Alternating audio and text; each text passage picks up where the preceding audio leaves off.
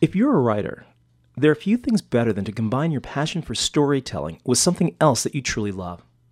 For Majka Burhardt, climbing has long been the subject of her many articles in adventure magazines. A certified rock climbing instructor and a member of the American Mountain Guides Association, Burhardt blends her love of the outdoors with vivid descriptions of landscapes and literary portraits of the many interesting people she encounters.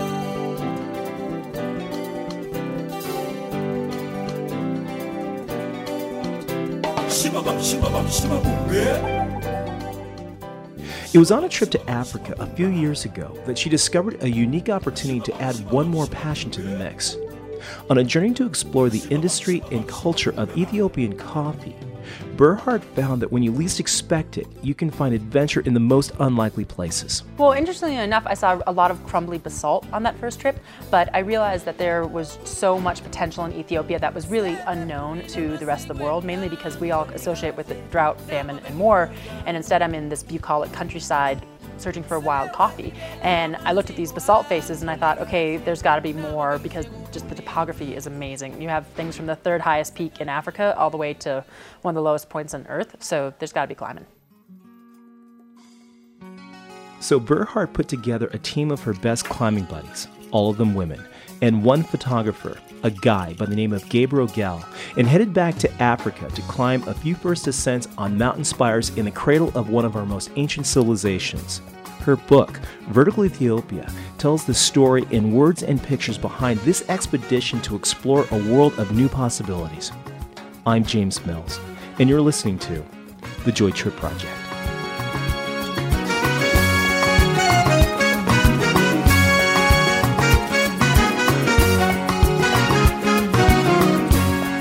When I went to Ethiopia the first time, and I, I, said before that I always used to think of Ethiopia as drought and bony elbows, and that was so consistent in ideology of everyone that I talked to and in myself and coming face to face with that and seeing what else it had to offer. I was really interested in probing at that and doing that through climbing. And you know, there are not that many places that you get to go where you have completely unexplored areas to do first ascents like that. You might be able to go to a different region of China. You might be able to go to a new valley in Patagonia, but to go to Ethiopia that's not on the radar screen at all, that was really tempting and to say, you know, what does how to make adventure additive? How does going climbing there then turn into education to myself and the rest of the world about what Ethiopia is beyond a region of communism and drought.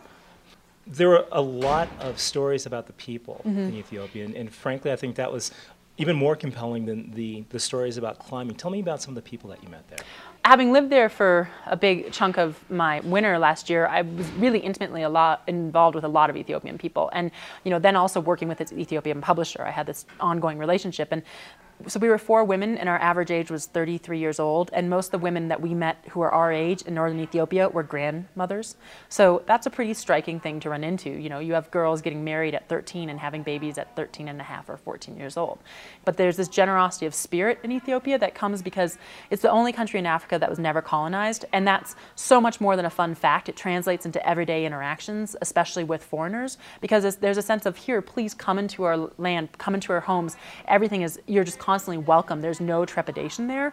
And you know, on the other side of the spectrum, you know, from the moment you start going to school in Ethiopia to when you know let's say you're 60 years old and you work in the government you know that ethiopia has had a bad rap in western press so people were so interested in showing us the different side and it was great to be over there and to be the recipients of all that warmth and also, it seemed like you, you attract the attention of a lot of children. Mm-hmm, mm-hmm. What was it like interacting with young people in Ethiopia? It was great. There was so much curiosity and drive, and these kids would come up and they'd, you know, the moment school was out, they'd run up to where we were climbing. Because the thing about climbing in Ethiopia is you're not climbing in some random remote place. I mean, you were right above, you know, people's homes or villages, so they can see you. And we look like absurd caricatures on rock up there, and they're saying, "Well, what the heck?" And they run up and check you out. And it was really, it was, it was great. It was, you know, at times it was difficult when things were stressful and not being able to get away from people. I mean, Americans have such a different perception of personal space. Mainly, we have it, and in Ethiopia, they don't, right? So there's there's no hesitation for kids there to be holding onto your arms and your legs as you're walking. But we're really used to having so much kind of like this bubble around us, and that was really not possible when we were there. Yeah. wow. And also, little girls Mm-hmm, seem to have been interested in watching women climb. What was that like? It was pretty amazing because when we first started climbing, there was definitely the boys were out, and then once word got around that we were doing it, all these girls started showing up, and it was great to sort of see their kind of feistiness with their brothers and with their cousins and sort of saying no. And you could tell that it was look these are these are women who are climbing so therefore I have every right to be here. And there was this way that we granted them that and being there which was which was pretty fascinating you know and a very different you know for like I said before I mean instead of women our age being grandchildren, they're saying they're seeing women our age climbing. And the thing about that I think that's unique about climbing and what made us be able to access people differently is that we were dirty, right? I mean, we were out there, we're hiking, we are, you know, getting going through every prickly possible thing, all these terraces, and we're, you know, we're not taking photos from the back of a Land Cruiser. We're out there really intimately interacting with landscape, which is how, you know, people in northern Ethiopia in Tigray, that's how they live. So it was this way that we could really communicate at, at one point while you were climbing, a little boy got into your, your pack Mm-hmm. and stole some of your personal belongings, Yep. a camera, Yep. some sunglasses, and they found this kid. Yeah. Tell me a little bit about what happened when you went to go claim your stuff at the police station. Well, it was interesting because I saw the kid taking the stuff out of our packs, and we were about 300 feet up this face, and I was sort of watching him, and he was laughing at me because he was saying, "Look, we we took you four hours to get to where you are. There's nothing you can do about it." And we had radios, and we called the uh, man named Teddy, who was our local guide and translator. And the thing that you have to understand is that I had a permit to do weird things on rock faces. I mean, literally, that's what it said in Amharic, and to travel around northern Ethiopia because of this Ethiopian publisher. So the thought that something had happened to me as a journalist from America to get robbed, I mean, the whole town was in uproar. So they found all these kids, and all of a sudden I come back from a day of climbing, and I walk by about 12 kids who've been put in jail, and I'm thinking, I've put African children in jail. I mean, this is like, you know, all of a sudden you're thinking, it's, it's a sun, pair of sunglasses, this is not a big deal. And then what proceeded to happen was I spent about nine hours over the next three days navigating the court system. And so the same thing that's a jailhouse is the magistrate's office, is a judge's chambers, and everyone else went climbing. And I, you know, like I showed up every day and kind of dealt with all the situation but it was what was fascinating about it was that they found our stuff and that they showed it to us. And then every day they'd sort of show it to us and then take it back and say well we need it for evidence. And you know and then we're wondering as a group of foreigners what right we have to get involved in the way that this whole transaction is going to you know what the end result is going to be. And ultimately it's not of it's it's not up to us right? I mean it's really completely in the hands of the community. And it brought up some really interesting conversations every night about you know what's just punishment? What is you know what what is your responsibility as a foreigner traveling someone's land to uphold the practices of that land or to intervene. And these kids what happened they're you know young boys is they were forced to stay in jail for three nights. And we're talking it's the end of march. It's pre- big preparation time for the huge growing season the one growing season in this region. And they were kept away from their homes for three days. And that's a big penalty when you think that these kids are some of the you know biggest workforces on the land that they're getting ready for the barley harvest I wasn't 100% sure from the book what happened to this little boy. Did he was he released finally? Yeah, yeah, they were. Yeah, all of them were released, and then we end up really relating with all these families and with the town and all the different officials and it was great i always tell people you know getting robbed in ethiopia shows you this different side of the community and it really did for me and it, it gave me this portal that i wouldn't trade for the world and to have gone through that from a journalistic perspective as well You also had the opportunity to visit several places of worship. Mm-hmm, And I, I thought it was interesting that the priests, if that's what Mm-hmm. one would call them there, actually did a little climbing of their own to get to their sacred places. Yeah. What was that like? Well, what's interesting is that you know, in general, in Ethiopia, I always say, you know, people don't go to Ethiopia to go climbing. That's, I mean, it's not on the world of expeditions or exploration right now. And you know, during the golden era of that, let's say from the 50s through the 80s in the rest of the world, Ethiopia was really closed off. So people don't see it as a destination in that regard. So there isn't a familiarity with it. When I lived in Addis and I would tell people I was going climbing, they would have no idea what I was talking about.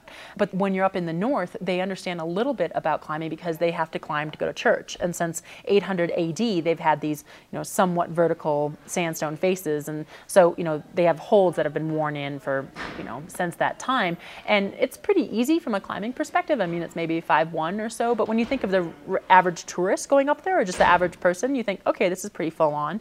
And that appreciation for the vertical was really great because it, it, it made people understand a bit more of what we were doing, right? It wasn't as absurd. And the reward when you get to climb to this one church, Abuna Yemata, which is sort of one of the most well preserved, is there are frescoes in there that go back to the 13th century that depict the nine apostles coming to Ethiopia. And they're deep in this sandstone cave, and it's cool in there and just vibrant with color and ancient texts. And, uh, you know, I mean, you just, the history is so thick in Ethiopia. I mean, it's considered to be the birthplace of humanity, right? I mean, it's where Lucy comes from. It's where the Queen of Sheba, the Ark of the Covenant, all of these things, and you feel that when you're in northern Ethiopia. So, how was the climbing? I mean, is it everything that you thought it was going to be? I didn't think it was going to. I tried really hard not to have expectations, um, and part of it's because I knew we were going into sandstone. I knew that you know sandstone is not exactly known for being solid, and I thought let's just go see what we can do. I mean, I had a really, I had a small goal. I wanted to do two first ascents, and I thought, okay, that's just you know three weeks, two first ascents. Let's see if we can do it. The climbing, there's brief sections of amazing and solid climbing, followed by lots of sections of just scary, loose soft sandstone. And you know, I cannot say definitively climbing is like this in Ethiopia. I can tell you what I climbed. I can tell you that, you know, there's a lot of possibility for more, but you have to be willing to endure a lot of scouting and a lot of really suspect terrain to get to what's really good. So, you know, we found several 80 to 90 foot sections of perfection. And then, you know, what came in before and afterwards was a different story. All right. Well, is there anything in particular that you want people to know about your experience about this place? I would say. What's interesting to me now because i'm a year away from when i was there and i have spent the past three months on tour and i've gone to places from south beach miami to seattle to you know greenwich connecticut and i've spoken about not really not just the book but the process of the book and really probing at that line of what do we expect a country to be like and then what do we find it to be like in reality and how do you then you know translate that into responsible responsibility and humanity? And that's been such a fascinating process for me. And I I'm not a scholar about Ethiopian history. I'm you know I'm not 70 years old with 30 years under my belt of being there.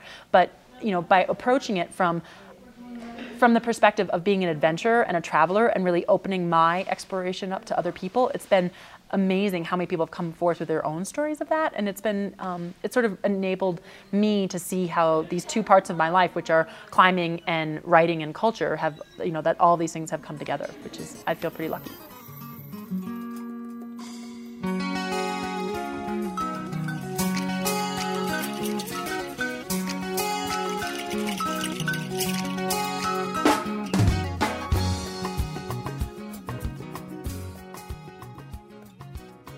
Vertical Ethiopia is published by Shama Books and is available wherever fine photojournals are sold.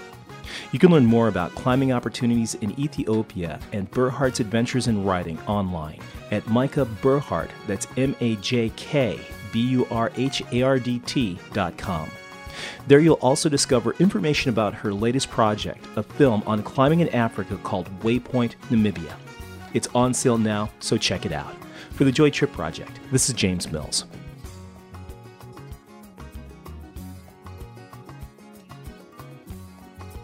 New music this week from the band Kumbula. Special thanks to our sponsors, Recreational Equipment Incorporated, REI, and Patagonia. We don't take money from just anyone. Sponsors of the Joy Trip Project support our mission of an active lifestyle through outdoor recreation and community involvement. Support us by supporting them. Find links to their websites on ours at joytripproject.com. Thanks for listening.